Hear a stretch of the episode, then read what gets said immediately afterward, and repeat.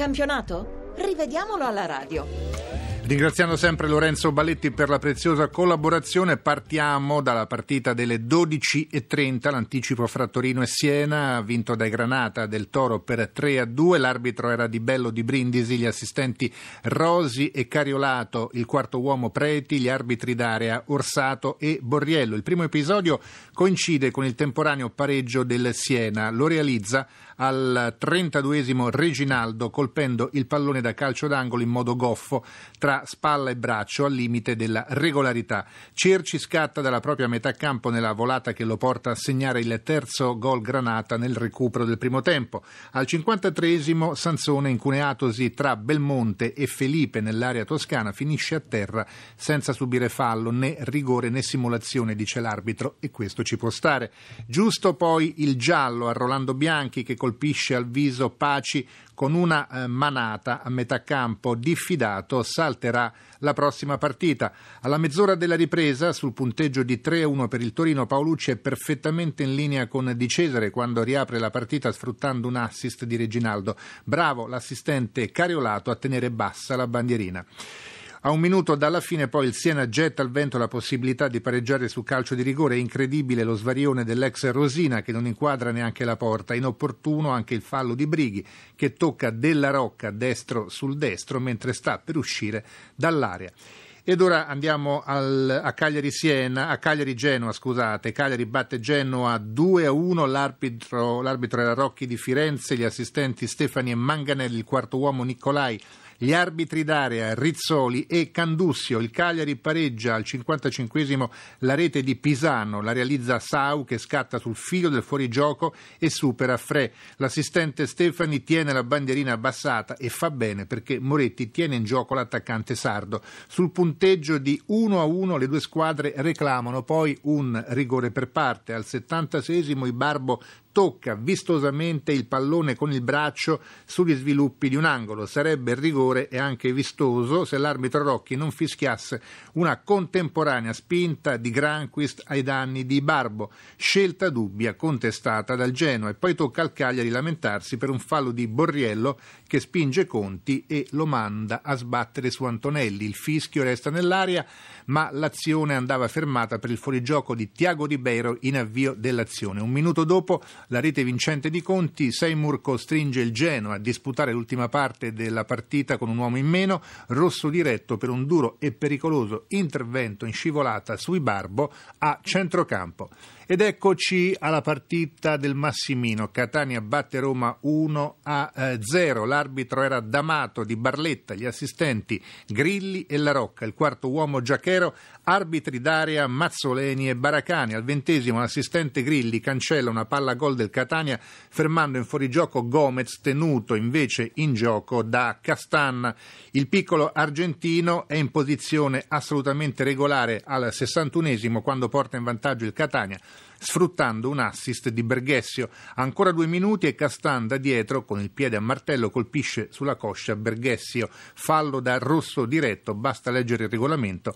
Per l'arbitro invece è bastata la munizione. A tre minuti dal novantesimo Dodò si fa deviare in angolo una palla gol da Andujar e si lamenta con l'arbitro per un contatto con Barrientos. Niente di che rispetto alle tre palle gol sprecate da Mattia Destro.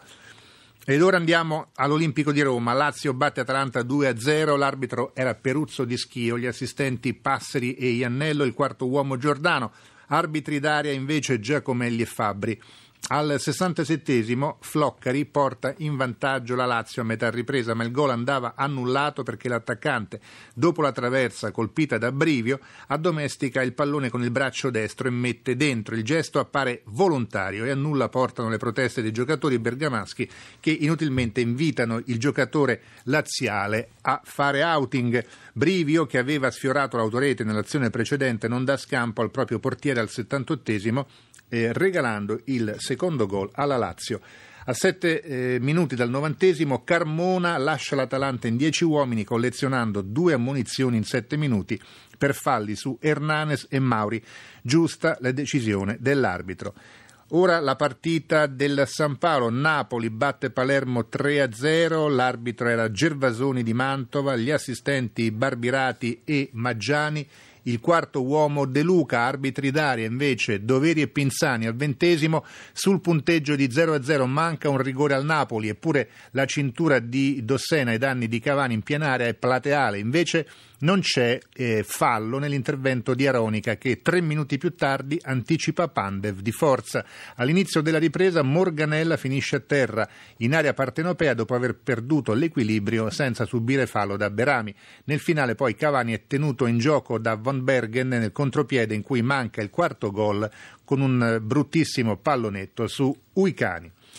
Ora Parma-Juventus, ricordiamo 1-1 il risultato, l'arbitro era eh, De Marco di Chiavari, gli assistenti Tonolini e di Liberatore, il quarto uomo Marzaloni, gli arbitri d'aria Tagliavento e Giannoccaro. Nel primo tempo Giovinco cade in aria e fa cenno sportivamente all'arbitro De Marco di non aver subito irregolarità. Un fallo di Marchionni poi su Padoin provoca la punizione che consente a Pirlo di portare in vantaggio la Juve nei primi minuti della ripresa, decisiva la deviazione di Biabiani in barriera che spiazza il proprio portiere. Al 77 Nicola Sansone pareggia il gol di Pirlo, regolare la sua posizione di partenza, lo tiene in gioco infatti Bonucci sull'assist di Paletta. Ed ora la partita del Friuli, la vittoria dell'Udinese 3-1 sulla Fiorentina, l'arbitro era Romeo di Verona, gli assistenti Padovan e Musolino, il quarto uomo Posado, gli arbitri d'aria Banti e Mariani. Al diciottesimo l'Udinese si salva grazie a Ertò che respinge di petto, non di braccio, un tiro di Aquilani. Fuori luogo dunque le proteste dei Viola. Un minuto dopo la Fiorentina passa in vantaggio in modo avventuroso con un colpo di testa di Rodriguez che picchia sulla traversa, ricade in campo e finisce in rete dopo una carambola sul corpo di Birkic. A un minuto dall'intervallo l'Udinese pareggia con Di Natale su calcio di rigore concesso dall'arbitro Daria Mariani sotto la lente di ingrandimento, un intervento di Migliaccio su Domizzi per il collaboratore dell'arbitro è fallo. Per la Moviola invece non c'è contatto, ma l'azione andava fermata per il netto fuorigioco di Domizzi sul tocco di Pereira che non viene sanato dal controllo maldestro di Tomovic. Concesso il rigore l'arbitro Romeo somma errore ad errore perché non espelle Migliaccio per per fallo da ultimo uomo, analoga la sanzione a carico di Pinzi che chiedeva il rosso. Poi Aquilani tenta di ostacolare l'esecuzione del rigore scavando una buchetta in prossimità del dischetto e ne ricava in cambio un calcetto da Di Natale. In questo caso viene ammonito il giocatore viola. Nella ripresa Pasquale è in fuorigioco quando segna al 55 e il gol viene giustamente annullato. Al 65 invece di Natale è in linea con Rodriguez quando porta in vantaggio l'Udinese. Nel finale poi Borca Valero sgambetta di Natale lanciato in contropiede con un fallo che andava punito con il rosso e non con il giallo.